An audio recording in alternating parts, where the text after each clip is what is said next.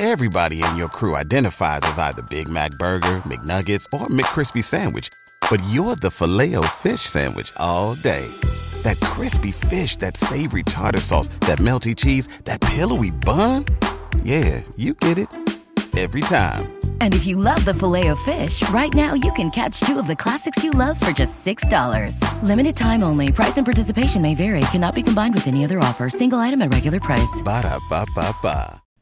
Welcome to the Boneyard with Steve Robertson. As always, I am your good friend and host, Steve Robertson, here on the Saturday morning edition of the Yard. Yes, had to push it back a day. I apologize for that, but uh, I had family in town.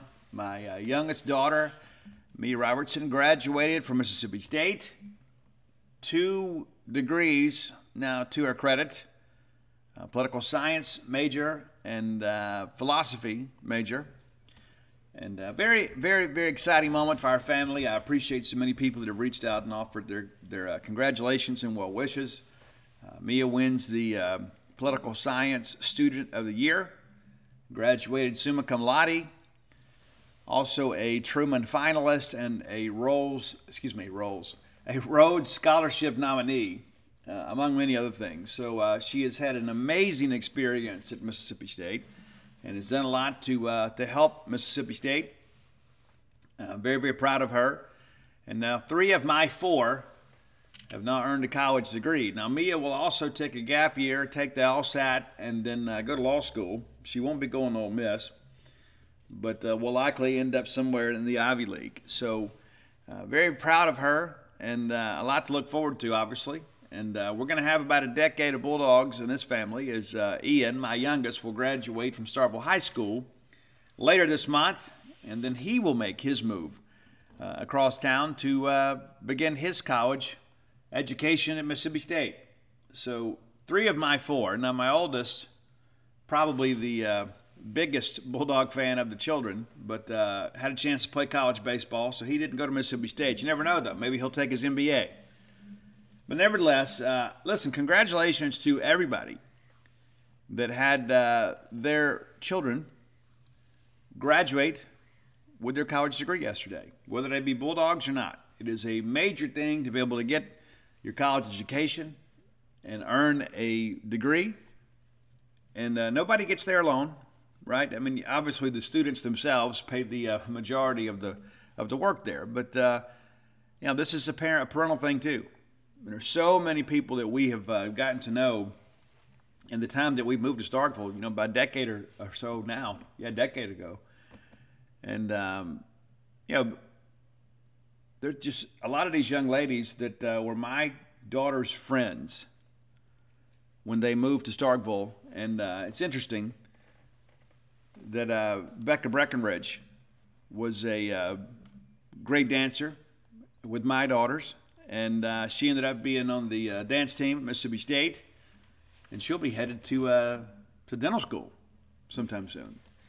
And so, very proud of everybody, whether you are related to me or not. If you have uh, done what you needed to do to to earn your college degree, if nobody else has told you, I'm proud of you. There are a lot of people out there too that. Um, they get out there and get to work on this uh, college education thing, and, and they don't always have a lot of support.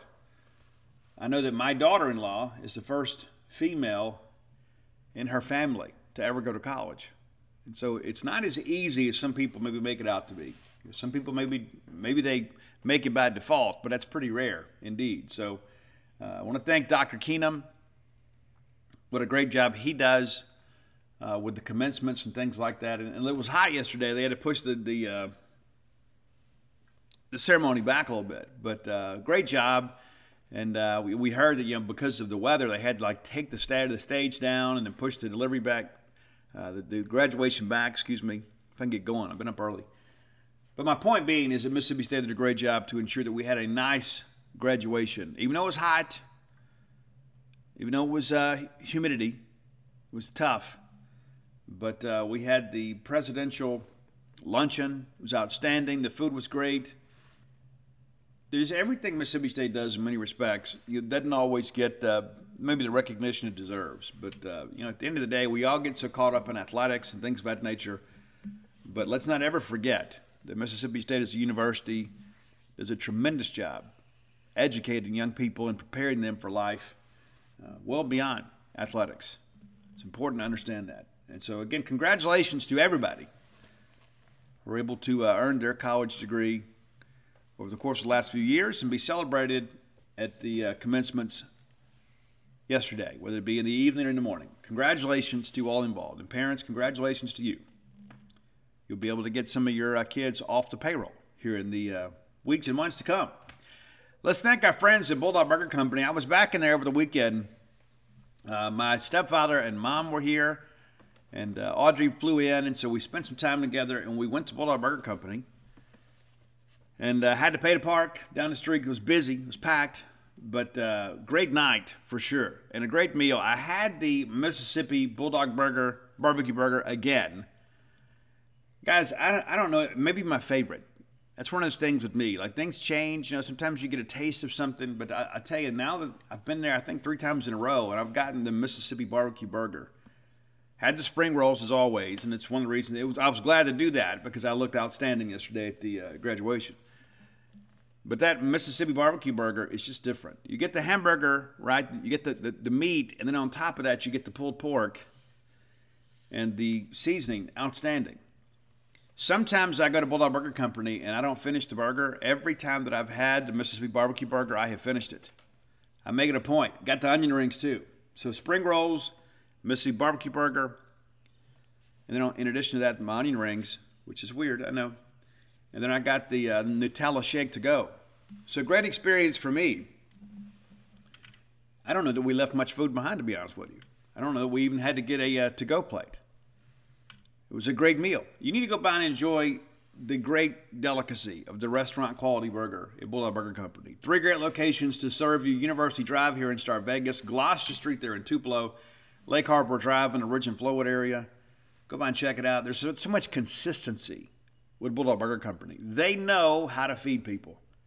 If you're looking for a great night out with friends or family, look no further than Bulldog Burger Company. Bulldog Burger Company, the place where people go to meet, M E A T. All right, let's talk about this dog of a baseball game. Uh, I was not there. I will be there today. Matter of fact, as soon as we get done recording the show, I'll upload the show, I'll pack a bag, and I'll make that familiar drive down to Baton Rouge and uh, go cover the rest of the weekend. So the only reason that I wasn't there yesterday is because Mia graduated from college. And so, you know, being dad, you got to go do that and so I sat home, didn't do the play-by-play, just kind of hung out with my wife and uh, and covered the game. Didn't do a lot of commenting on Twitter because I expected us to get killed, and we did. Uh, the first thing before we even get too wound up in the ball game, I, am going to go ahead and say this because there are a lot of people out there, and, and people think I'm being offensive, and I, I don't mean to be. But there are a lot of people that love college baseball that don't know college baseball. Okay, now we obviously do not have a lot of depth when it comes to starting pitching. We don't. And there's been a lot of people that have been very criticism of the decision that we didn't throw Cade Smith on Friday night against Paul Skenes. Uh, let, let me say this as honestly as I can. That is absolutely the right decision. Alabama threw off against Skenes. Auburn threw off against Skenes. Uh, Paul Skenes, the best pitcher in the country. So why would we waste a solid pitcher against a guy that's going to dominate us. You're like, well, Steve, we're waving the white flag. It's not about that. Okay, completely erase that from your your thought process. Cade Smith, who's probably a Saturday guy, and maybe in, in, some situations, maybe a Sunday when you think about our depth. Cade Smith's a bulldog, right? The kid's going to get out there and compete.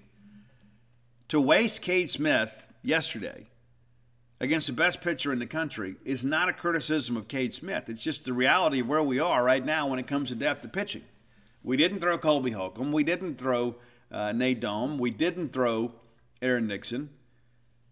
We threw some freshmen last night, and um, you know had some decent innings at times. But the reality of it is, you know, we we got behind in the ball game, had some separation, but there are a lot of things to be critical of Chris Lemonis and Mississippi State baseball right now. But throwing throwing Cade Smith last night, that's not anything to complain about.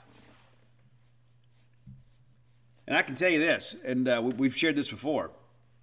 One of the biggest challenges for any coach, whether it be high school, it could be college baseball and Major League Baseball in some respects. Of course, Major League Baseball, you know, the luxury of having you can call guys up from the minor leagues. Uh, there are no free agents in high school and college baseball.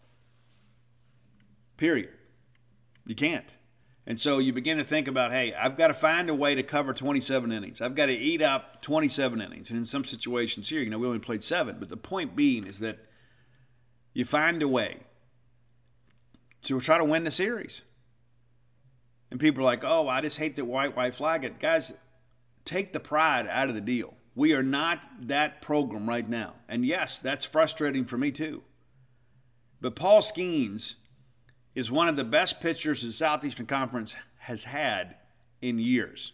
He is 10 and 1 on the year. The one loss to South Carolina, everybody has a decent, uh, you know, fastball. But when you've got a guy with him with a four pitch mix, which is pretty rare, a lot of people rolls a three pitch mix out there, but Skenes is a guy that can throw the breaking ball, to change up the slider, and the fastball. And that slider kind of tunnels just like the fastball. And I read stuff too. People are like, oh my gosh, why are we swinging that balls way out of side? Well, when you can throw the ball 100 and 101 miles per hour, and you're able to throw the slider that plays off the fastball, you're not going to get it. It's pretty rare. It is. It's a pretty special player. And that was the thing too. We, we, that was kind of the building block for us too. And you know, listen, Paul Skenes made the right decision, not going to Mississippi State. It would have changed a lot for us, for, for sure. But when you think about all the other factors that we had, you know, Paul Skenes is like, hey, this is a chance for me to have the opportunity to be a first round draft pick, a chance to get to College World Series, perhaps play for a national championship. He made the right decision. He did. The pieces around him at LSU much greater they were Mississippi State. I hate it, but I don't blame him. All right, let's jump into the ball game here. Evan Siary uh, pitches for us, and, and Evan's going to be good. Evan, Evan's going to be good, and, and, it's tough. It's it's tough against an offense like that LSU LSU team. You're going to have an opportunity uh, to pitch next couple years, and Evan Siary is a guy that I, I think is going to be a good one for Mississippi State. He's put in a situation now having to pitch pr- probably a lot more than we expected. All right, but the Bulldogs take on the field first, and uh, we start. Amani Larry, you know, has been back up at the uh, starting lineup at the order of the order, at, at, the beginning of the order, at leadoff here in the last couple ball games. Uh, Skenes knocks it down here the first three innings. Larry strikes out swinging. Ledbetter strikes out looking. I, I thought Colton just didn't see it well last night. Uh, there were a couple times that he didn't like the calls I thought Colton just wouldn't see it, and uh, they do a really really good job on the fastball there, kind of throwing that ball in inside on him with a two seamer, and so it's got a little bit of arm side run. To, uh, excuse me, goodness gracious, arm said arm side run. My goodness. So we struggle with that. So that ball seems like it's inside to us, and it's got a little arm side arm side run what that the trash today. But my point being is that we're thinking that ball's inside. It's not. That two seamer does a really good job, and uh, he thinks it's off the plate. It's not. He didn't agree, agree with the call, and I think Colt just wouldn't see it. Uh, Hunter Hines and strikes out looking. We get ahead of here 3 1 and uh, get the foul ball and uh, strike out swinging, but um, Hunter had a touch. Today's podcast is brought to you by NerdWallet's Smart Money Podcast. What's the best way to help you and your finances thrive? The answer can be overwhelming with all the financial misinformation out there. Fortunately, you can turn to NerdWallet's objective finance journalists to set things straight and help you make smart decisions with your own money. The nerds have helped me get smarter about things like planning for my tax bill so I don't dread April every single year, managing finances with a partner without causing a breakup putting away more money for retirement since I'm not going to do this podcast forever. Sorry, folks. And also boosting my credit score since good credit is like a real life cheat code. Saving for an emergency fund because life is like a good movie. It loves a good plot twist. The nerds also explained the real impact that the latest financial headlines could have on your life. Weekly financial check ins with smart money help you spend more time doing what matters and less time worrying about what doesn't. Let NerdWallet's trusted experts untangle today's web of financial misinformation. Listen to NerdWallet's Smart Money Podcast on your favorite podcast app. Future you will thank you. Bulldog fans, rodeo season is here.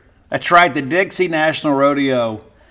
Get ready to roll, man. And uh, I remember being a kid, that was like the biggest highlight for us. My grandmother would get us tickets every year, and me and my brother would wear our cowboy outfits. We'd put our boots on, have our chaps, our vest, and we'd go up there, and just in case one of the cowboys got a little bit scared to get on a horse or a bull, we were willing to do it.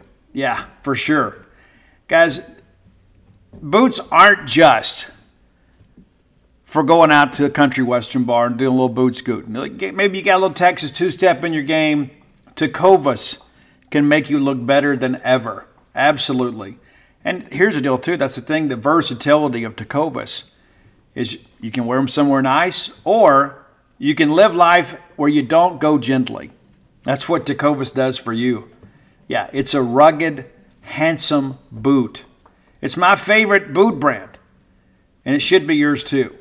Be sure and check them out. Tecovas believes in Western for all people, and you can feel that when you go into their stores. When you walk in, you'll be greeted like family, offered a boot shine and a drink and maybe even an adult beverage if you prefer, and you can get custom fitted for a new pair of Tecovas boots.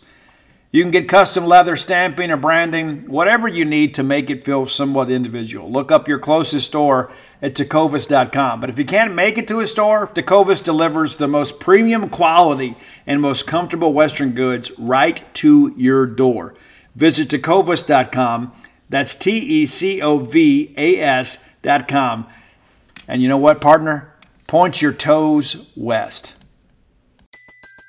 Everybody in your crew identifies as either Big Mac Burger, McNuggets, or McCrispy Sandwich. But you're the filet fish Sandwich all day. That crispy fish, that savory tartar sauce, that melty cheese, that pillowy bun. Yeah, you get it every time. And if you love the filet of fish, right now you can catch two of the classics you love for just $6. Limited time only. Price and participation may vary. Cannot be combined with any other offer. Single item at regular price. Ba da ba ba ba. Time get going too. All right, bottom of first. Very first pitch for Evan Siary. Uh, Dugas hits a home run down the left field line. It's one nothing, and we kind of felt like we're off to the races. We were. Uh, Morgan grounds out to short. Crews flies out to left. We actually did a pretty good job with Dylan Crews, but they didn't need him. And then uh, Tommy Tanks doubles down the left field line, and then Beloso grounds out to Forrest. And, and I, first I thought, you know what, hey, there's some depth in this LSU order. And despite the fact that Siary gave up that, that leadoff home run, I thought he did a good job. I did. And you got to know, first pitch, they're going to come out there and looking to get, get going, things rolling, right? I mean, it's just how it is. So, okay, one nothing. I feel like you know what I that might be might be enough for Skenes. I think we're going to be okay. The, the game's going to be what we expect. But I thought Siary came in there and competed. All right, one, two, three. Stay goes one, two, three into second, and again, six consecutive strikeouts. Jordan strikes out looking. Uh, Clark strikes out swinging. Alford then strikes out swinging. Very efficient inning. Jordan gets out there and at least competes a little bit. But it took us forever to just put the ball in play. All right, bottom of second. Things kind of get away with, from us here. Jones walks. We get at 1 2 in this count and then can't do anything with it. Those are the kind of things that irritate me to no end. When you get an advanced count here, and then next thing you know, you're not really competitive. Uh, Bear homers to right field. It's 3 nothing, And then Thompson homers to left. It's 4 0. Milazzo strikes out swinging. Dugas triples down the right field line.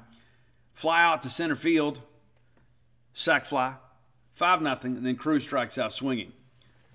So it's 5 nothing, And with Skenes on the mound, the game is over. It's just a matter of what the final score is going to be. Just the reality of life. It is. I top a third. Uh, Luke Hancock the first Bulldog to not strike out, grounds out to second base.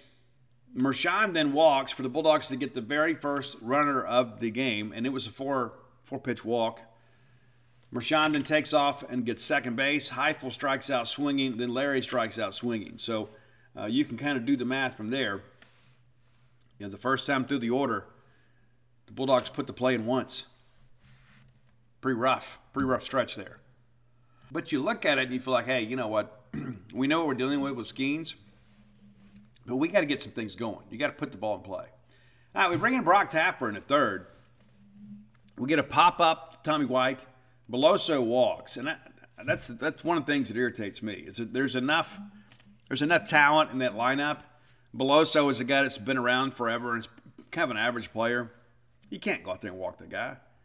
Then we get Jones to strike out swinging. Jobert singles to center field. Beloso has to hold at second.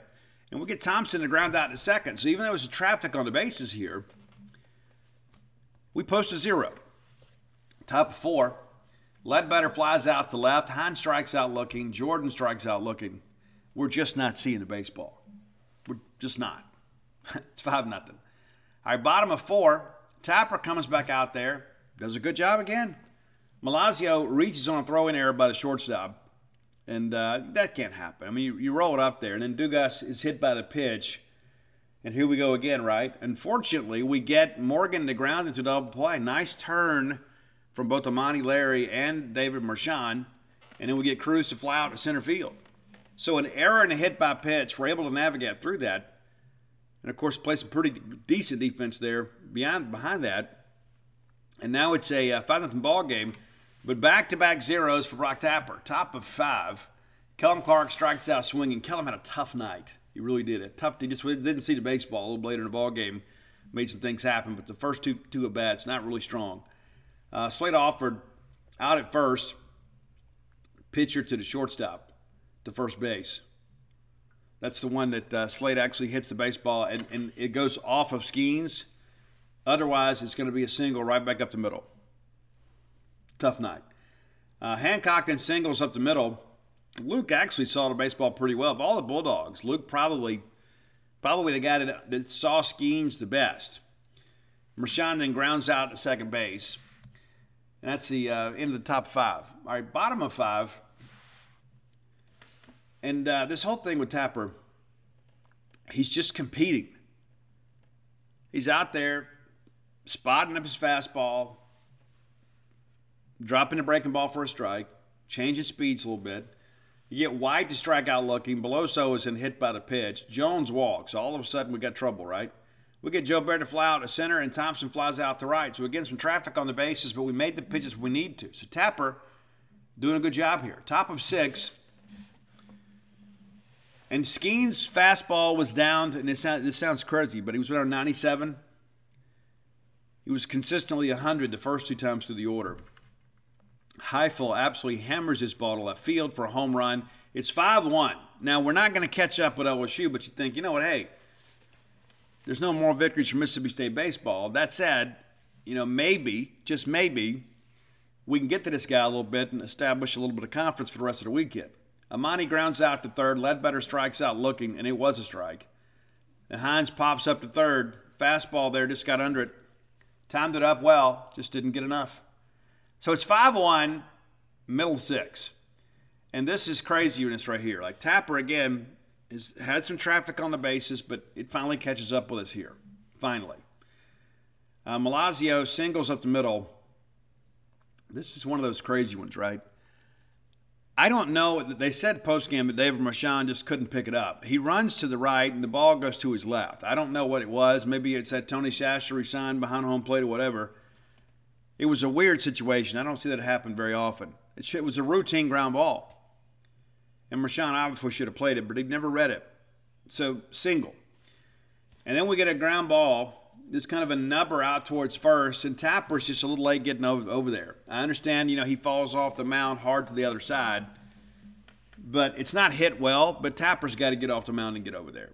We don't. And the next thing you know, they're going to bunt, and rather than it be a sacrifice bunt, really good bunt from Trey Morgan.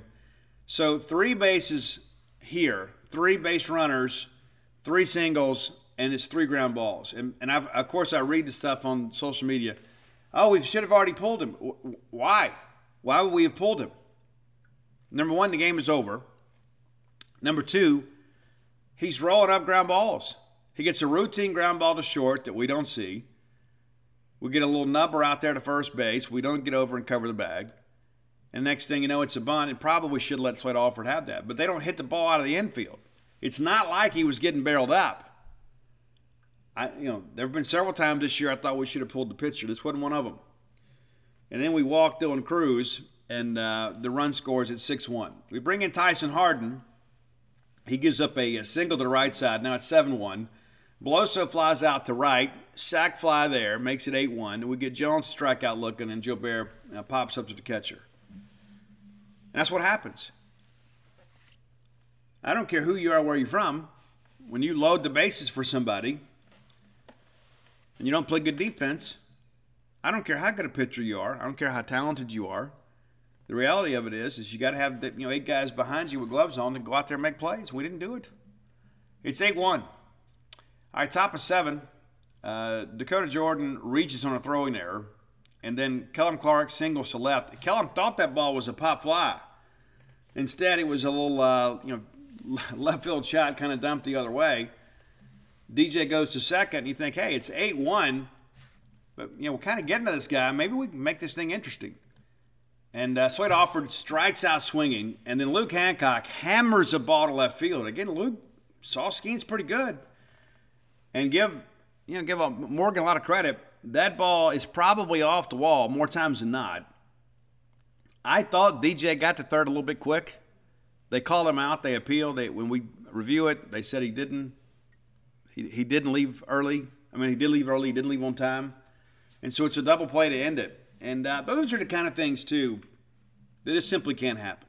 I understand it's eight one in the seventh inning, but you got to play good baseball. Not to mention, you know, hey, we're putting the ball in play here. We're starting to see the baseball better. And Luke, absolutely, listen, for ten more push-ups, that's, that's a, a two-run home run, right? or three run home run, excuse me. And all of a sudden you look up, it's 8 4, you think, hey, and all of a sudden you get in that bullpen. I don't think we were going to win the ball game, but I would love to have been able to waste another arm. I would love for them to be in a situation where they'd have to go to full nine and get in their bullpen a little bit. You never know what could happen. This LSU pitching staff's not what a lot of people think it is. Bottom of seven, and this is the final half inning of the ball game. Thompson strikes out swinging. Then Milazzo swingles, singles to right. Dugas goes to the left side. Runners at first and second. Dugas goes to second. Milazzo takes third on a wild pitch. Morgan singles up the middle. Two runs scored. It's 10 1. Crews pops up to the shortstop, and then Tommy White homers to left field. Ball game over 12 1. That's a ball game. And listen, here's the deal too. Listen, I've been I've been a Mississippi State guy my whole life. And the fact that we're ever in a situation against LSU, and uh, we're we're basically conceding the ball game. It doesn't sit well with me. It doesn't, and it, it's bigger than just the weekend. I mean, this is our this has been our rival for years, and we hadn't won enough against LSU in the last decade or so. My point being is that, you know, yeah, it's the right thing not to throw K, but the fact that we're in a situation we don't have a bona fide Friday night star to compete, it's not good. That's a, you it's a microcosm of a lot of things, right? It just is. We should never be in a situation that we got to mix and match the way we did, just to try to win a game or two. All right, Bulldogs with three hits, and that's kind of been uh, the story in recent weeks in many respects. Uh, Friday night, and with Skenes out there, you, you expect it. But Amani Larry 0 for 3, Colton Ledbetter 0 for 3, Hunter Hines 0 for 3, Dakota Jordan 0 for 3. So it's a combined 0 for 12 Top four for the Bulldogs. Kellum Clark goes one for three in the ball game with a couple of Ks. Slade Alford 0 for three, a couple of Ks. Luke Hancock one for three, and again Luke, you know, Luke put the ball in play all three times. David Mershon uh, 0 for 1 on the day, but also had a walk. Ross Highfield goes 1 for 2 and uh, has the solo home run. So big moment there for for Ross to be able to hit a tank against a guy that, that good, hey, that's good. Significant down the stretch, right? Uh, Ross now one home run away from being a double digit home run guy for the Bulldogs. He's a freshman, and he's had some up and down times for sure. All right, Gavin Dugas goes four for four for LSU. Uh, Trey Morgan two for four, also had three RBI. Dylan Crews, 0 for four, and that, that just shows you the depth in this LSU team. But you can shut down Dylan Crews, and they still pull up, pull up a dozen runs. Tommy White three for five. Cade Beloso 0 for one. Jared Jones 0 for 2, Braden Gilbert 2 for 4, Jordan Thompson 1 for 4, Alex Milazzo 2 for 4. Uh, Evan Siary tagged with the loss, goes two innings, five hits, five runs, all five of them earned, uh, two strikes, two strikeouts, one walk. And then Brock Tapper goes three innings, uh, four hits, three runs, three earned runs, three walks there. That never helps the situation. A couple punch outs, and then the two hit by pitches. And so again, I thought Brock was still decent in the ball game. Uh, still an issue we got to work on, but uh, 74 pitches. Tyson Hardin goes one and two thirds of an inning, uh, five hits, four runs, a couple strikeouts, one wild pitch. Uh, State strikes LSU out six times in the ball game, walks them four. Uh, Paul Skenes goes the distance for LSU. Seven innings pitched, three hits, one run, uh, one walk, 13 strikeouts, and he was absolutely phenomenal the first time through the order. Again, as we got a little deeper in the ball game, but the, we started hitting the baseball some. But the reality of it is, is when you know when you're out there you don't have when you don't have runs, it's tough to win against anybody. So it's behind us. It's over. Got to find a way to win today. We'll see what happens tomorrow. But I appreciate the fact we went out there and competed a little bit with some young guys. But uh, the fact that we're in a situation again that we're, this is where we are, it, just, it doesn't sit well with me. I, am I'm, I'm a proponent of throwing off when you have to, right? I mean, you know, we did that when I coached high school baseball. You know, we had Jared Poche in our district. You know, why would I throw my best pitcher against Jared Poche? Why would I do it? Like with Steve, you want best on best. We're just not at that situation. We're not. So we'll see what happens today. Uh, you know, Smith will go today for Mississippi State. And uh, LSU trying to shake some things up. And that's the thing, too. We'll spend a little time talking about LSU in these next few minutes before uh, we get into our top 10 list. But uh, LSU's got some dudes, but there are some things with this team that are a little bit, I don't know, I guess kind of concerning if you're just a fan of college baseball and certainly of LSU. They're going to have a tough time um, winning a super regional without somebody stepping up. You know what you have with Skenes? That should be an automatic win, right? But if you see how LSU has played in recent weeks, you say, well, Steve, it's just a one series loss, and that's true. It's true. But what are you going to do when those when it gets down to a uh, you know one run, two run ball game? You know, LSU obviously will hope to uh, you know to play a super regional at their place, and uh, it's a very very friendly park for hitters. We'll see how things go. But it's interesting too. You know, we, we talk about you know the, what's happened here in recent weeks. You know, Auburn kind of caught fire after Mississippi State goes out there and loses a series. LSU beats Auburn three nothing in game one, and then after that, it's a it's a joke, man. Auburn wins game two, 8 6, and then wins game three, 12 2. They 10 run rule, 10 run rule LSU last weekend. But, uh, you know, looking at last week, again, it's 8 6 ball, 8 6 ball game uh, there on the Plains. I just think LSU is one of those teams that they're very much a momentum type team. And so you go out there and you chase those guys a little bit, make them have to play some baseball. Don't go out there and throw batting practice. You got a chance. Ty Floyd expected to go today for LSU. Last week against Auburn, Ty Floyd was three and two thirds of an inning, two hits, three runs, three earned runs, four walks, nine strikeouts, and he had a stretch there where he striked out seven in a row. And then things kind of fall apart. And then you get into the you know the bullpen uh, nobody really works deep into this ball game. They just kind of do it, uh, you know, by committee. Uh, Javen uh, Coleman is tagged with a loss, but uh, Gavin Guidry goes in, kind of matches up there. But uh, it wasn't a great day pitching wise. And Tommy Vail, of course, you know, works works as the starter in this ball game for Auburn, and Zach Crotchfelt ends up getting the W there because he gets one punch out late in the ball game Will Cannon gets a save. But uh, again, Ty Guidry will go today. Ty Floyd, excuse me. There's just so much too. Like I, have watched that. I don't have to watch the broadcast very often, but I thought it was terrible. I, I really did. And um, they spend a lot of time, of course, uh, you know, talking about LSU. And I don't know. I just maybe it's because the LSU stuff kind of makes my skin crawl sometimes. But uh, I just didn't think it was very good. I didn't think it was good and uh, I, like they get Tommy White to strike out, and they spend five minutes talking about what a great hitter he is. Yeah, I guess it's it's true. I mean, he's going to be a great pro someday, but you know that's probably not the best time to go out there and put that together for him is when he's uh, when he's striking out. But about Ty, Ty, Floyd, we talk about you know this this team. Ty Floyd again, 4.86 ERA. He's six and 0, 10 starts on the year, uh, 12 appearances, has the one save, 53 and two thirds of an inning and then um, 38 hits, 35 runs, 29 of them earned, 26 walks, 59 uh, Ks. So we're not going to see the same situation tonight. And you can't really compare Ty Floyd or anybody else against Paul Skenes. Again, Paul Skenes 152 strikeouts this year. That's it, 152. It's ridiculous against 14 walks. You're not going to see those numbers replicate themselves very often. It's not going to happen. So I think State can compete today. You got to find a way to get it done, and then we'll see what happens on Sunday. Because you look again, this LSU schedule, it's just you know, the, the, the Sunday games have been interesting, even though LSU's won them all, with the rare exception. But it's pretty crazy to go back and look. And we'll take a quick look, you know, SEC play. I'm not going to go back and look at this, this dog of a non conference schedule. Uh, but they open up and they take two out of three against LSU, against A&M. They lose the Sunday game. You get into Arkansas. Arkansas, of course, wins game one. LSU rallies back, 10 run rules Arkansas in the uh, second game. And then LSU wins the series against Arkansas. Tennessee, two out of three. The loss, Sunday. 14 to 7, too, on top of that.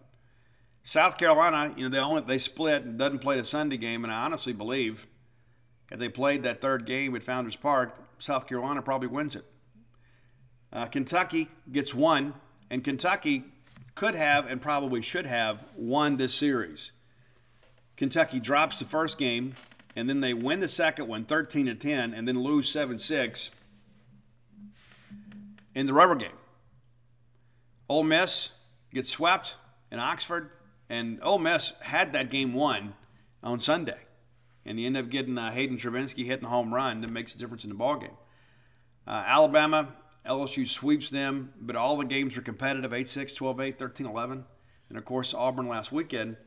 Uh, Skenes destroys them 3 0, and then Auburn wins 8 6 and 12 2. So, my point being is that this is an LSU team. The, the numbers look great, but if you're going to get them, it's not going to be on Saturday, on Friday. It's going to be Saturday, Sunday. You win today, we'll see how life works. But uh, you know, a lot of people are thinking, Steve, you know, we're gonna get ten run rule all three games. I don't, I don't know. I just, I don't know that I believe that. But we got to go out there and play baseball tonight. Now, if you're looking for um, the ball game this evening, it is uh, 6 p.m. Central. Of course, at uh, Alex Box Stadium. At 6 p.m. Central tonight. We'll play uh, Sunday at 1 p.m. So we'll go enjoy the game tonight. We'll go to breakfast. We'll cover the next game. We'll come back. So again, I'll be about, be down there the next two nights, tonight and tomorrow, and we'll make our way back.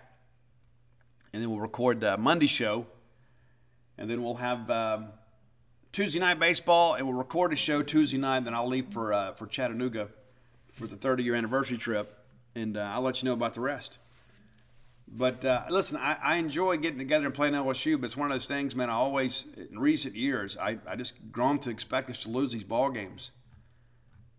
So we need to kind of get things rolling today, see what happens. They're, the pressure's all on them, to be quite honest with you. And, and it's sad that we're not playing meaningful baseball in the month of May. It drives me absolutely crazy. It really does. All right, time for today's top 10 list.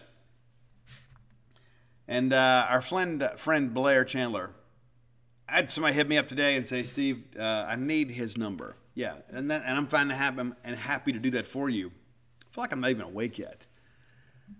Blair is a guy that understands how life works, and things begin to really heat up this time of year because a lot of people are thinking, you know, hey, maybe we need to take a vacation. Maybe we need to buy a home. If we're going to move, we don't want to move the kids in the middle of the school year.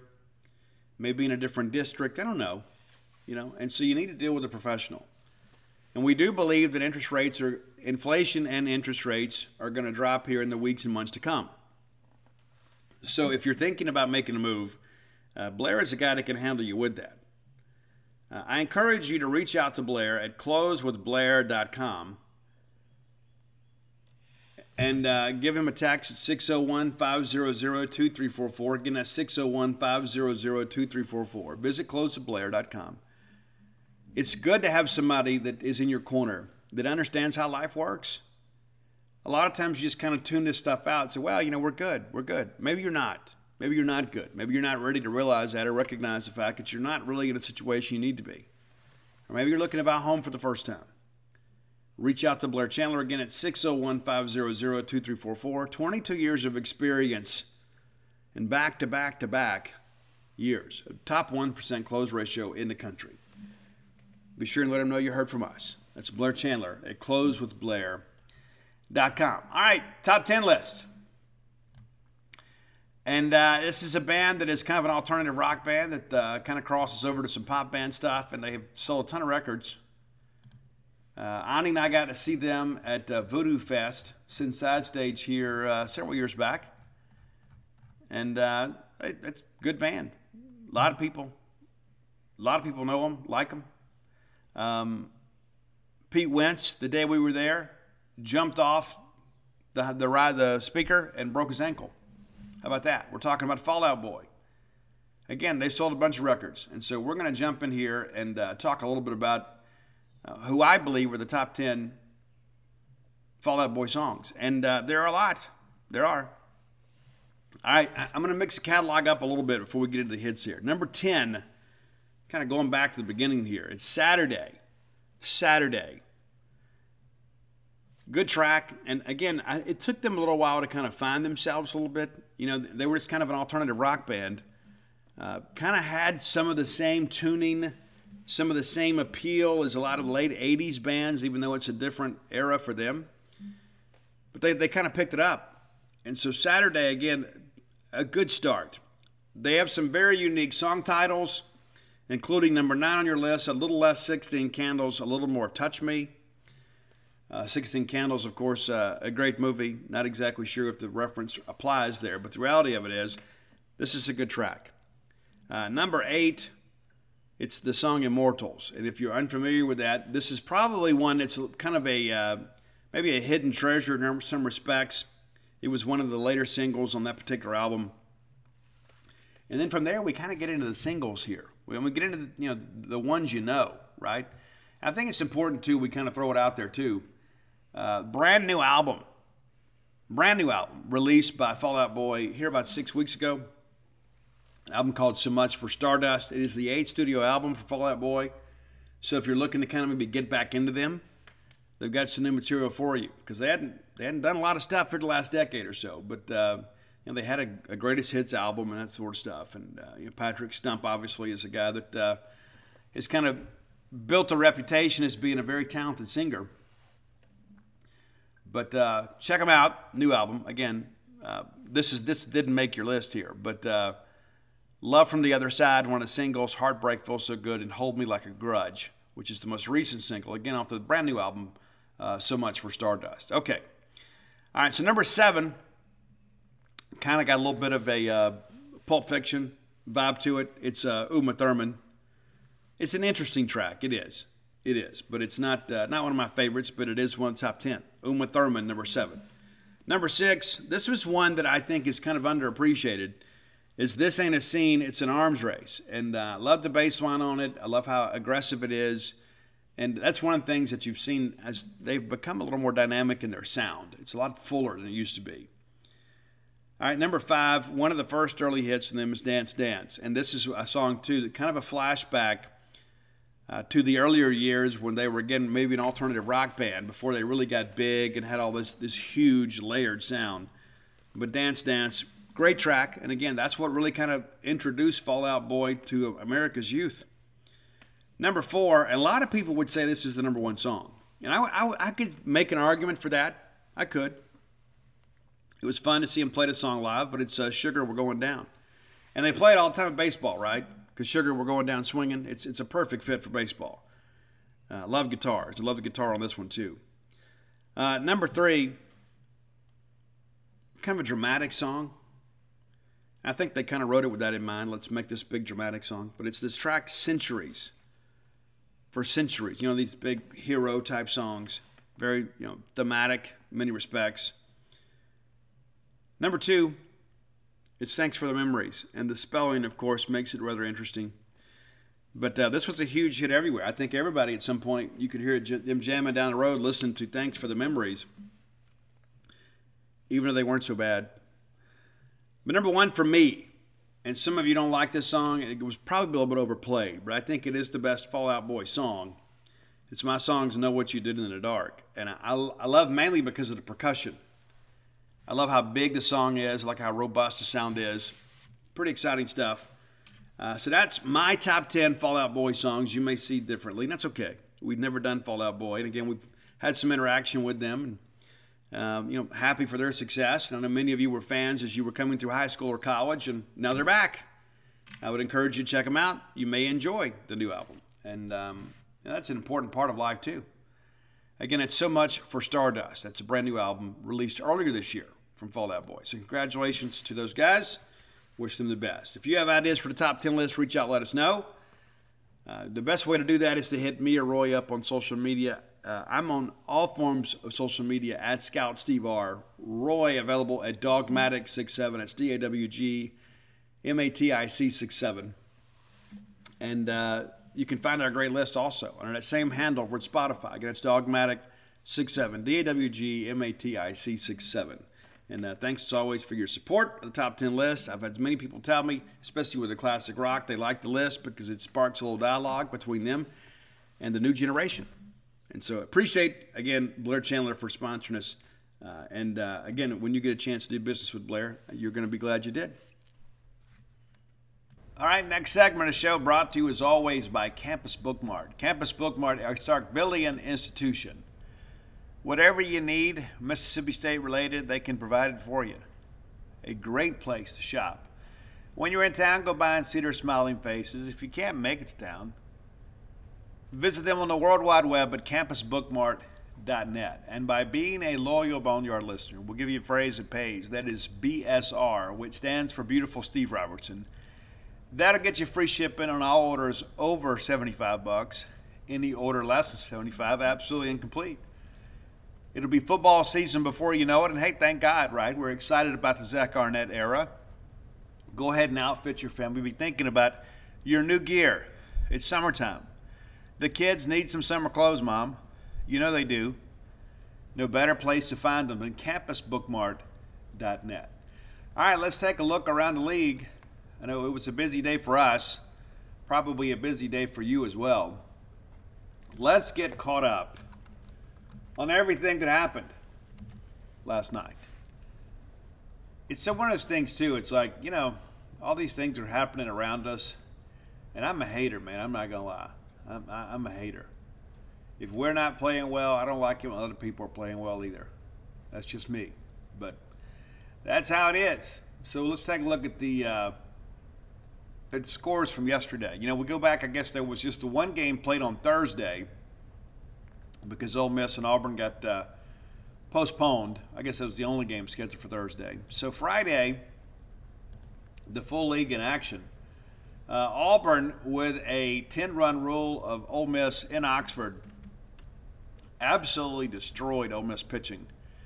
Uh, 16 to 4 is the final. Auburn with 17 hits. Ole Miss had, had you know, good offense, just couldn't score. 11 hits in the ball game, but uh, 16 to 4. So Auburn takes uh, game one. Florida with a 10 run ruling of Vanderbilt. And that, this is something, too, that we probably should look into at the end of the regular season. We, we wondered about this 10 run rule thing and how often it would really matter. It, guys, it happens every weekend for somebody. it does. It even happens to Vanderbilt. Uh, Tennessee beats Kentucky 10 to 6, a competitive ball game. Tennessee with five homers in the ball game. Remember last year, Kentucky took two out of three in a series. But uh, again, Kentucky in the mix to host, but need to win some games down the stretch. Missouri, they win by 10, 13 to 3 over Georgia. Big win for Missouri. They're now 7 and 17 and still clinging to that last spot for Hoover. Uh, they actually had um, had a guy hit for the cycle last night. Our Texas A&M beats Alabama 11 to 5. That game's out in College Station, Texas. You know, last weekend, of course, with the uh, first series without Brad Bohannon at Alabama, played inspired baseball to take Vanderbilt. Vanderbilt's now lost what three or four. South Carolina uh, loses four to one to uh, Arkansas. Arkansas just seems to be kind of figuring it out here late. They've been pretty consistent all year. But this is a big series win for them. Arkansas now ranked third in the country, 36 and 12 overall. and uh, three games ahead of South Carolina in the overall SEC standings. And Arkansas may win the league this year. Of course, LSU beat State 12-1, and then Auburn in the nightcap against Ole Miss wins 8 to 3, and again 13 hits. It's 30 hits on the day against Ole Miss pitching, and uh, Ole Miss just struggling to do much of anything. So Auburn takes the series, and we talked about how favorable the May schedule was for Ole Miss. They dropped a series to Missouri last week. They now dropped a series to Auburn uh, this week, and uh, Auburn going for the sweep today. It's just not good baseball in Mississippi right now. All right, so uh, 11 a.m. Central, Tennessee and Kentucky will play. Tennessee going for the series win there. A&M going for the series win. That game is at 12 p.m. Central. Uh, Ole Miss and uh, Auburn will get together at, th- at 2 o'clock Central. That's an SEC network game, so if you'd like to watch that in advance of Mississippi State's game, you certainly can do that. Uh, Georgia, Missouri. Missouri, of course, going for the series win, which would be two in a row for them. Uh, against Georgia, that's also 2 p.m. And then this evening, Florida and Vanderbilt. That's a 5:30 Central uh, first pitch. The Bulldogs and Tigers will play at 6 p.m. That's an SEC Network Plus game, so you have to watch that on the app. Arkansas and South Carolina will be, uh, you know, getting started around the same time as Arkansas goes for the series win there at home. So uh, let's take a look and see what yesterday's results did to the standings. I don't know. I don't think this is updated doesn't appear to have been updated, which is weird. No, I don't think it has. I don't know what's up with that. Come on, SEC, let's go. All right, we did find an updated list here. Okay, so Vanderbilt now 17 and 8 leads the East by a game over Florida. Could be a really interesting weekend down in Gainesville as Florida could take it. You know, uh, South Carolina 14 and 10, two and a half games out of first place. Kentucky Three games out of first place in the East at 14 11. Tennessee now 13 and 12. Four games out of first place, uh, which is five games to play. Uh, Georgia officially eliminated from the SEC West East race. Excuse me, they're seven games back at 10 and 15. Missouri now 8 and 17, and uh, two games ahead of Mississippi State uh, for the final spot in Hoover. Two games with four to play. I guess five to play. Excuse me.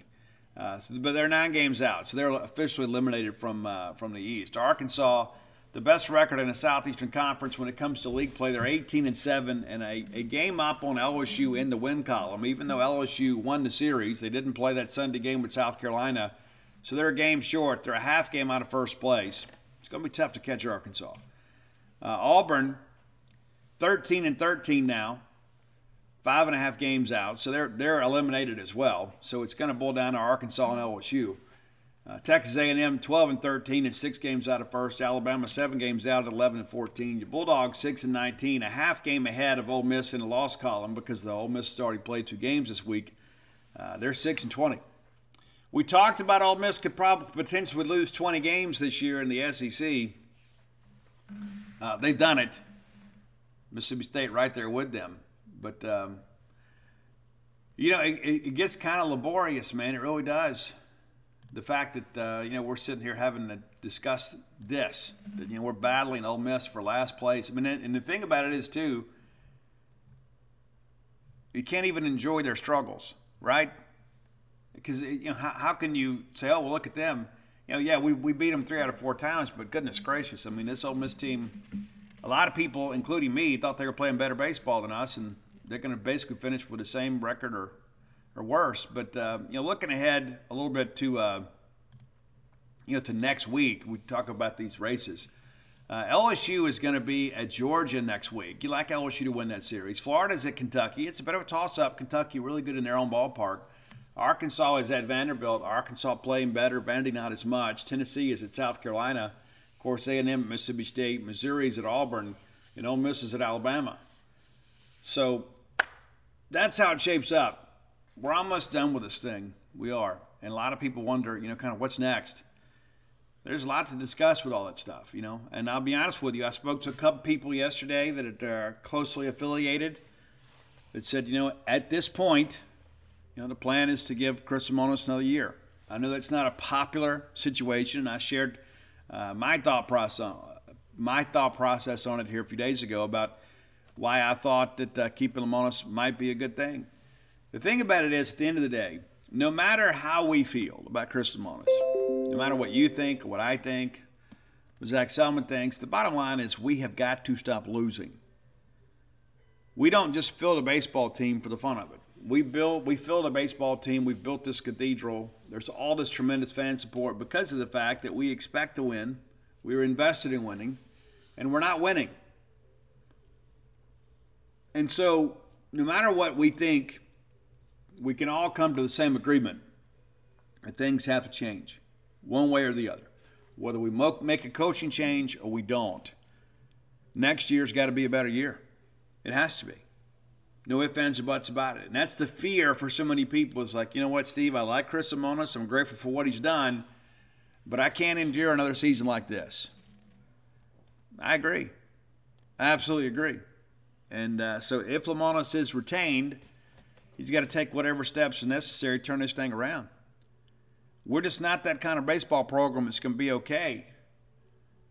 And you look up and you see what LSU has done. You see what Arkansas continues to do. Arkansas, uh, arguably the most consistent team in the West for the last several years. We were right there with them until last year. But again, it's a tribute to Dave Van Horn and, and his staff there. And, uh, you know, there, there is a demand for excellence at Arkansas. There is absolutely a demand for Arkansas of excellence. And um, we've got to make sure that we're there too. You know, good, bad, or indifferent, you know, I give the Arkansas uh, coaching staff a lot of credit. It, you know, the names change, but the results are pretty similar. You know, you go back to when in 16, when, you know, we swept Arkansas to uh, close out the regular season and win, win an SEC championship. And Dave Van Horn and those guys bounced back the next year. And there's a lot of that discussion too. It's like everybody's entitled to a bad year every once in a while. The injury bug catches up with you for a while, but when you start having two years, and all of a sudden you start thinking, you know what, maybe we don't have the right person in place. The pressure to win here is tremendous. It is. And so the reality of it is, is we got to get some things together. We do. I've told you guys on the show that uh, we got some great talent coming in. We got some great talent returning, and hopefully we don't lose uh, anybody of significance to the portal. There will be some players leave. I'm going, just going to tell you now. We're about two weeks away from that. There will be some players leave, uh, and from the names that I have heard, it's for the best, for them and for us. Some people need a reset, and we need to uh, free up that scholarship to bring in somebody that's going to you know, contribute. Uh, I appreciate everybody for their contributions to Mississippi State baseball. Uh, there are some guys too that just aren't good enough to play here. And you know, again, nobody signs himself, right? And, and you'd be a fool not to take the opportunity to play at a place like Mississippi State if it presented itself. But once you get here, you got to produce, and if you don't produce, you got to go. That includes coach. And, and, and most situations, the coach is the last to leave, right? But I hate the fact that we're in this position. I absolutely hate it. Absolutely hate it. Cannot stand it. Absolutely cannot stand the fact that we are in the position that we're in. It's not an easy decision. I know for many of you it is. It's like, hey, well, and that's always been the case, right? I mean, you know, it's like, okay, we, you know, and it seems like we have been um, in firing mode for a long time here, right? I guess Vic Schaefer's probably the only coach in the last several years that people hadn't wanted to fire. Everybody else we wanted to fire. You know, so it's basically, hey, you go compete for national championships consistently, we want to fire you. Uh, I don't, I don't agree with a lot of these people that say, well, you know, we should just be grateful. I could understand that last year. We just won an national championship. You say, you know what, hey, okay, I, I can absorb one of these. But when you absorb a second year, you start thinking, you know what, hey, I'm not getting the return on the investment here. Not just me as an individual, but as a fan base and as a university. We're not getting what we should get. And so I'm not a person that's necessarily on the fence about this thing, but I want what's best for Mississippi State baseball. Uh, I do think Chris Lemonis deserves another year. I know I'm, I'm probably in the bottom 20%. I can tell you it's so interesting. Now, there are so many people that everybody has a source on the internet, you know, uh, but I can tell you that a lot of the people that I speak to that are decision makers and people with influence, uh, they all believe that he is going to get another year. There's a handful of people out there that say, you know what, hey, well, I've heard this and I've heard that. You know, you, you talk to enough people, you can hear whatever you want. But I think what Chris Lemonis has to do at this point, we have got to find a way to win some games down the stretch here to give some evidence that there is going to be a turnaround. Yeah, I remember this time last year, you know, we were all just thinking, we just got to get in the portal, we got to get healthy. You know, the reality of it is, is you get Stone Simmons back, that's helpful. You get Brooks Auger back, that's helpful. You know, Nate Williams, the guy we've talked about, many of you don't know. You know, so there there are some reinforcements kind of waiting in the wings. But when you think about that portal class last year, I mean, you know, we felt really good about going and getting Connor Hujsak. We felt really good about getting uh, Tyler Davis, and TD has not been very good, very inconsistent. Connor Hujsak can't, uh, can't stay in the starting lineup. Amani Larry uh, has been really good for us. He was really good at the beginning of the season. Uh, he's not uh, the guy with the biggest arm, and at times that's hurt us a little bit defensively, but he is a guy that can get to just about everything. He's very athletic, plays really hard. And of course, uh, Colton Ledbetter has been outstanding for us. You know, so we, we've hit pretty hard on the position players. And of course, Aaron Nixon's been good for us when he's been healthy. Nate Dohm has been good as of late. He's uh, you know had some challenges with the health, but uh, you know for the portal class, you feel pretty good, especially about the guys that are returning. I feel pretty confident Aaron Nixon will sign, provided he gets drafted. Uh, you know, a lot of us due to his age. You know, Nate's not draft eligible, so you expect him back. Colby Holcomb's not. So, you know, there are some things you look at and say, okay, these are some positives. But, you know, if Lemonis is retained, then again, I expect him to be. We have got to go out and get the best pitching coach in America. We've got to go out there and spend the money, whatever, and that's that's on Chris. Okay, that that can't be something that just you know sits on the desk of Zac Selmon and and um, and uh, Dr. Mark Keenum. You know that, that's Chris Lemonis' responsibility to make sure that, that gets taken care of. All right. All right, let's move ahead here. All right, final segment of the show brought to you as always by Portico, our friend Brooks Bryant, former Mississippi State Diamond Dog. I hate to say it that way, right? Don't you? Because I mean, that's a lifelong designation. It just is. Uh, Brooks, part of a great group of developers bringing its wonderful residential development to Starkville. Phase one's completely sold out. Phase two is under development. Some of those homes remain available for purchase. And there's also opportunities for you to pick out a lot and your housing plans. If you need a custom build, they can accommodate you with that. Reach out to Brooks at 601 416 8075. Again, that's 601 416 8075 to get more information. It's very easy to get to. You turn off 82 on a 12 light going to campus, the very first right, Pat Station Road. You have passed that road for years. You go through the four way stoppers, Portico on the right. And that, that's still a relatively new area, too, just so you guys know that that road didn't didn't exist until a few years ago. Uh, but being Portico, a great place to live, uh, 1.1 miles away from the Mississippi State campus, close enough for convenience, but far enough away to have a little privacy, right? Next time you're in town, go by and see for yourself. I'm confident, whether it be your retirement home, your second home, your primary residence, they've got a, a plan for you at Portico. Make it your next move. All right, uh, let's take a quick look at the Tigers before we get out the door here. And, um, you know, we, we talked about doing this earlier, but uh, guys, Dylan Crews is an absolute freak. I know State did a really good job with him uh, last night. 0 for 4, but he did have the RBI and the walk there. But uh, this is a guy that's doing some amazing things. Has a chance to set uh, perhaps a national mark when it comes to on base percentage. And it feels like he's been there forever but an on base percentage of 607. How ridiculous is that? Absolutely crazy. Basically, two out of every three times he comes to, to play, he's getting on base. But he's hitting 457 on the year. Uh, got one triple, 13 tanks, 53 ribbies. And used to, he, he was like the guy. But they go out and, and kind of mine the portal and go get some pieces around him. I think it's just made it more difficult to pitch to him. Uh, Tommy White, formerly uh, NC State guy Tommy Tanks, as they say. Uh, 19 home runs, which leads the Tigers, excuse me, 18 home runs, 19 doubles, which also leads the team, 82 RBI. It's a guy that's making good use of his opportunities for sure. He's a guy that uh, has been hit by the pitch nine times and then 22 strikeouts on the year. Uh, Gavin Dugas leads the SEC with uh, 24 hit by pitches. I don't think that's an accident. I think he crowds the plate but 44 Ks on the year. He also has 13 home runs, including uh, the one last night.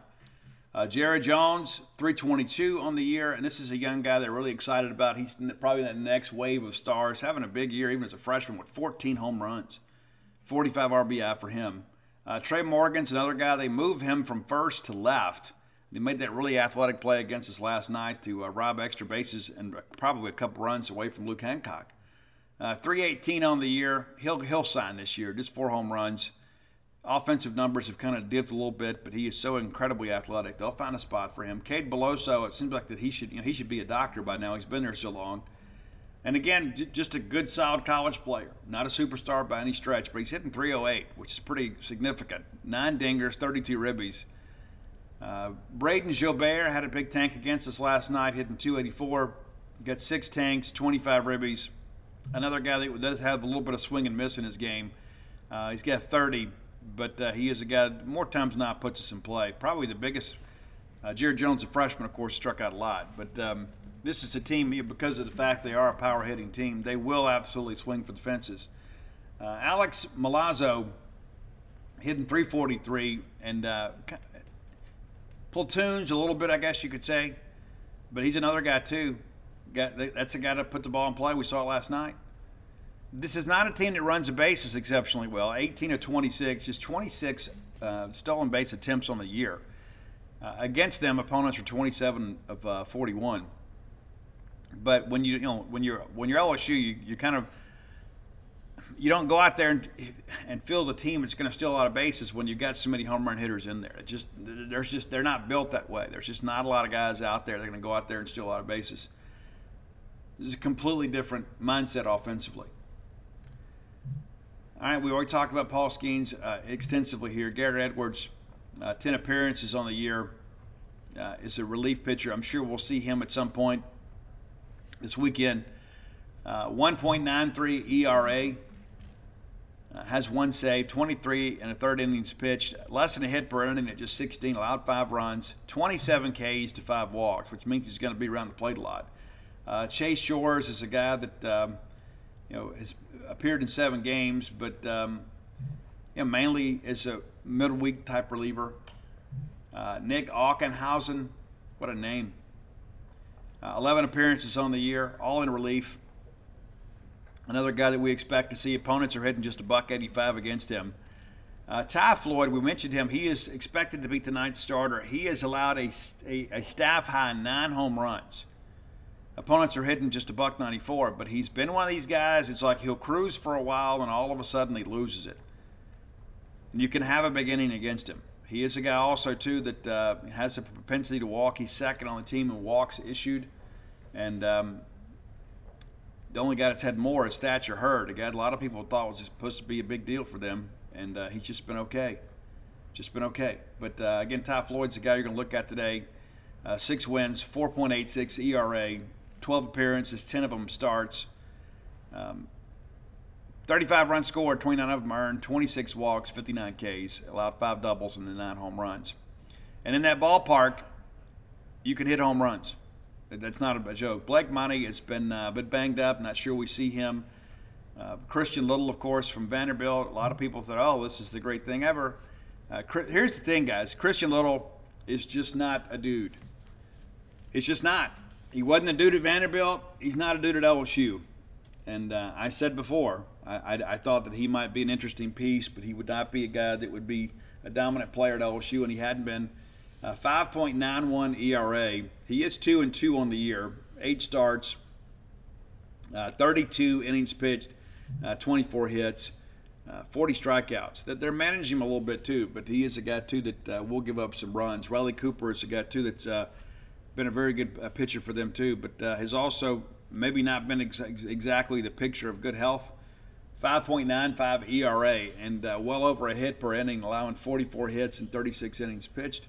He is at three and two on the year. Has appeared 20 times, 18 of those in relief, and uh, three to one strikeout to walk ratio here. He is another guy too is, that uh, has the propensity to give up the extra base hits, and uh, among the regulars, uh, allowing 295 to opponents. Opponents are hitting right at 300. Uh, Samuel Dutton is the only other guy on the staff that is uh, has a higher batting average against, and he's allowed 345. But uh, he's a guy that's only pitched 13 innings. Riley Cooper's a guy that's put in uh, 36 innings worth of work. So this bullpen has been very much up and down. That's why you know if you'd had Skenes throw it all last night, our Skenes uh, you know have to give way. You'd like them to use an arm or two, but um, this is a bullpen that has really struggled to get people out. And so the sooner we can get Ty Floyd out of the game, the better chance we have to win. I think Cade Smith gives us a chance to win. We got to keep the ball down. Cade's a guy too that'll challenge guys, and uh, fastballs in the zone sometimes lead to home runs.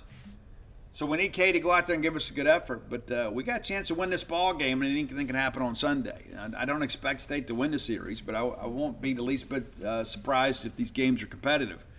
Uh, last night's game was competitive up until uh, late in the ball game. I mean, it's five one, and we get down five nothing. Next thing you know, it's just you know, Skenes posting zeros. And I'll be honest with you, I thought we looked completely intimidated. We didn't have any swagger about us at all. It's like, okay, well, we've all heard this about Skenes. We've, we recruited him. We know how great he is. He's supposed to be one of the top picks in the draft. I don't think we went out there and had any real confidence. I don't. And I think we, we looked a little bit scared at times. And then you make the errors that we make that, uh, like even the, the, the play to Mershon's not an error. He goes right, the ball goes left. Should have been a routine ground ball. Next thing you know, it opens the floodgates, and they score three runs in the inning. You know, those are the kind of things you can't do, especially on the road against a team quality of LSU. But I will say again, I am not completely sold on this LSU team. I'm not. They, they may sweep us. They, they may beat us 25 to nothing today. They may. I'm just not sold on this LSU team. And I, I think a lot of it you know, goes down to pitching. You when you get outside of Skenes, and listen, Ty Floyd's been good. He has been. I'm not trying in any way to diminish his contributions to the team, but this is not the pitching staff that it was advertised to be, and it's really not even close. And so you survive Paul Skenes, and he's a guy obviously that can save some arms, right? Um, so the reality of it is now is we got to go out there and hit the baseball, and we have really struggled to do so on Friday. I don't know if it's in our approach or it's the quality of pitching that we're facing, and of course we faced the best guy in the country last night. My point being is today is a new day. We got to go out there and make some things happen. Uh, we've got to go out there and run the bases a little bit too, you know, and that's the thing with you know Mershon, Monty Larry, Colton Ledbetter We've got to find a way to put some pressure on these pitchers and make them worry about something other than just standing and delivering. You've got to make them be honest. Simple as that. Uh, LSU defensively got some dudes. Obviously, I mean, you know, you know, they got some guys that can play, but 976 opponents are just 960 against them. So not, I would say, an elite defensive team. They just don't give you a whole lot. They have had some issues at times uh, in middle innings. I mean, excuse me, in the middle infield. You know, maybe not being exactly what you want them to be. But, uh, you know, Jared Jones, a couple of errors. Gavin Dugas with three. Trey Morgan with three. Jordan Thompson with eight. Tommy White with nine. Did you expect that? Yeah. Yeah. It's crazy how it all works. Uh, but the bottom line is this: is uh, this is a series that we always look forward to, and some years we just kind of hold our breath. And we went down there in uh, in 21 and we won, and it hadn't been very good since. And we had a chance to win a game last year against them, you know, and uh, we had Jackson Fristoe up there and ready to get this thing out. We don't get a call. Next thing you know, the game gets away from us. So we got to find a way to go get a dub today. And that's the thing too. This is the thing that I go back to. There's so much of this. I think sometimes that you know we get so caught up in, in looking at you know the season or the future, or whatever you know, guys, you got a bunch of guys that are getting together to play baseball. It's about winning today's game. You go win today's game. You can't think about A&M. You can't think about what's going to happen at the end of the year if you're going to make Hoover or you're not. You can't look at it that way. You can't think about the portal. You got to think about today. What do we need to do today to win a game? Period. What gives us the best chance to win? Yeah, Cade Smith, I think it's a guy obviously that um, among our starters, he's guy that maybe you feel the best about. Cade can go out there and maybe get you five or six, right? Don't want to stretch him too far, but the bullpen kind of sets up pretty well for us. But you need a quality start. Then perhaps Nate can go out there and get you a couple innings and turn it over to Aaron Nixon. You try to win a game.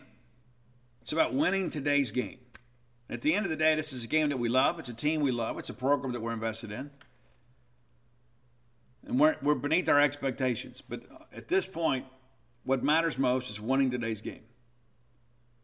Sometimes we lose sight of all that, right? I mean, I, like we, we keep up with college athletics because we love it. It brings us joy. It does.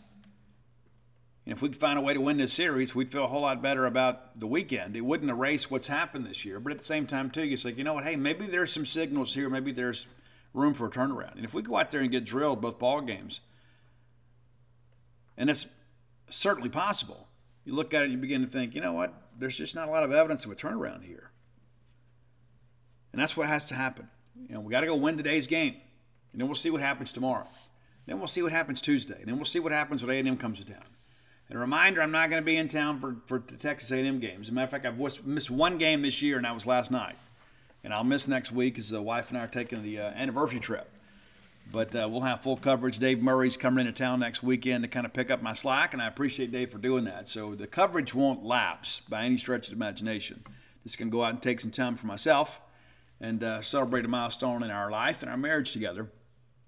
But uh, I'm making the trip to Baton Rouge solo. Of course, I've been down there so many times that the uh, you know the drive down there, I think the car could make it automatically. But uh, I need to get on the road and get down there and hopefully be able to, to uh, spend some time with Jason Crowder as we uh, preview the ball game from walk on. So my, my goal is to I'm gonna go I'm gonna go grab a change of clothes and I'm gonna get on the road and then we'll uh, we'll be with you guys live from Alex Box Stadium here in in a few hours. We're gonna cut the show a little bit short today because uh, again it's a travel day. And matter of fact, I woke up with a terrible headache. And matter of fact, halfway through the show, I went and laid back down for a little while.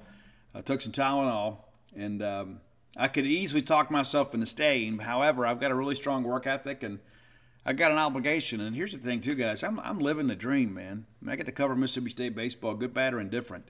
I get to cover Mississippi State football. I get to cover Mississippi State athletics. And so I take that responsibility very serious. I see it as a privilege. So win, lose, or draw, I'm going to be there. And uh, again, got to go pack a change of clothes and we'll hit the road and spend a night in Denham Springs and have a good meal tomorrow and cover a ball game. And we'll head back up here. And the next thing you know, it's Monday, time for Monday's show.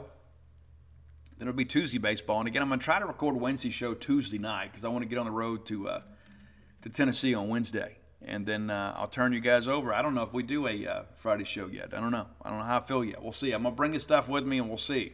I may be having so much fun that I may not be able to do it, or I may do an abbreviated show. We'll see. But I'm going to see uh, Bad Omens uh, Thursday night. Those of you that listen to Modern Rock, you'll know who I'm talking about. Never seen them before.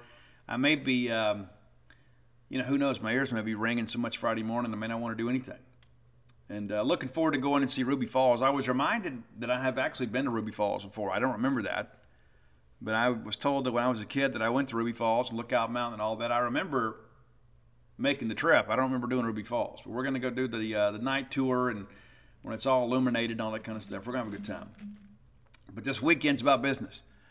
And so hopefully we can go down to LSU, maybe win a game or two. We'll see. But uh, LSU, obviously, a very good team, especially offensively, and we're going to need a great effort. And uh, listen, I wish you guys all the best. We're back on schedule, uh, you know, Monday, and uh, try to keep you guys abreast of what's going on, just so you know. But uh, I, my whole plan yesterday was, hey, when we get back from graduation, I'm going to go ahead and uh, record the show. But of course, you got family around, and a lot of people I don't see very often. I had three of my four kids in town, and so spend some time with them. And next thing I know, it's uh, time to start getting ready for the ball game. And I said, well, let's just wait and do it Saturday. We'll kind of preview the game. But uh, nevertheless, appreciate all you guys and your support of the Boneyard, the top 10 list, and uh, all the great books. I appreciate you guys. We've sold so many books, and it's because of you. And if you're looking for books for, you know, Father's Day is coming up, Mother's Day weekend is here now, right? Uh, you go to dogpilethebook.com and you can get Dogpile, uh, Alpha Dogs, and Flim Flam Blooms of Oleander will soon be out of print. So if you're looking for getting that, you can find it at Amazon.com, BarnesNoble.com, BooksAMillion.com, and uh, of course through local bookstores. That's going to be it. Uh, and listen, guys, I love my mom. I know you guys do too. Let me encourage you as always that uh, reach out, let mom know you love her.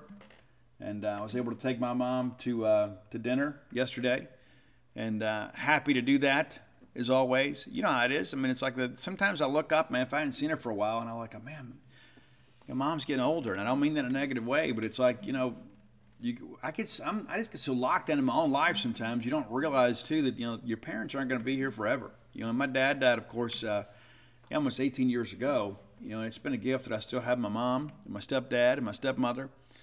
Uh, but I love my mom, And uh, I love all the moms in my life.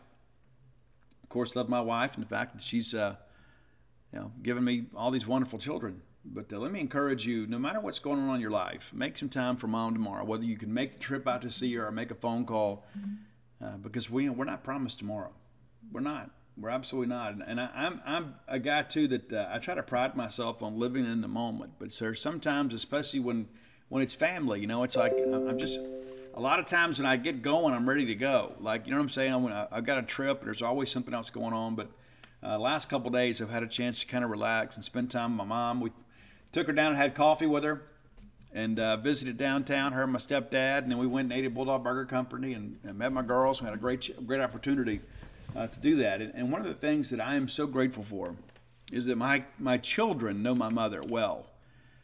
And then my mom is the most thoughtful person that I know. And uh, my wife will tell you how thoughtful I am. I get that from my mom because she is the kind of person, like if she's ever, she's like Ron Polk. If she's ever met you, she's going to send you a birthday card. She's that kind of person and uh, she she thinks a lot of other people. She really does. And so cherish your mom, and uh, and be sure and let her know you love her. This may be the last Mother's Day we have. I mean, honest to goodness, whether something happens to us, happens to them, and I hate to speak that you know in in morbid type terms, but the reality of it is, there are a lot of people out there that would do a lot to be able to speak to their uh, their moms because their moms passed away. You know, it's like I thought about this the other night. I was telling my my wife, I said, you know, Sure wish I could go to dinner with my dad. You know, sure wish I could, but I, you know, I can't do that. But I was able to go have a great meal with my mom, and so I don't want to belabor the point here. But the reality of it is, we all need a little bit of reminder. Maybe do something special for mom tomorrow. Get her some flowers, send her something, go by and check her out, whatever you got to do. But let your mom know you love her. That's one thing for sure. All of us have a mom, some of us better than others. Uh, but every mom should be special. The fact that she decided to uh, to bring you into life, that is always uh, a debt that we uh, we have to repay. So happy Mother's Day to all you wonderful moms out there, and uh, best of luck to everybody as they, they travel. Be safe, and uh, wish travel mercies upon all of us that are on the road this weekend. But until next time, let's all live our lives in a way we make more friends than enemies, and people can see a difference in the way we live.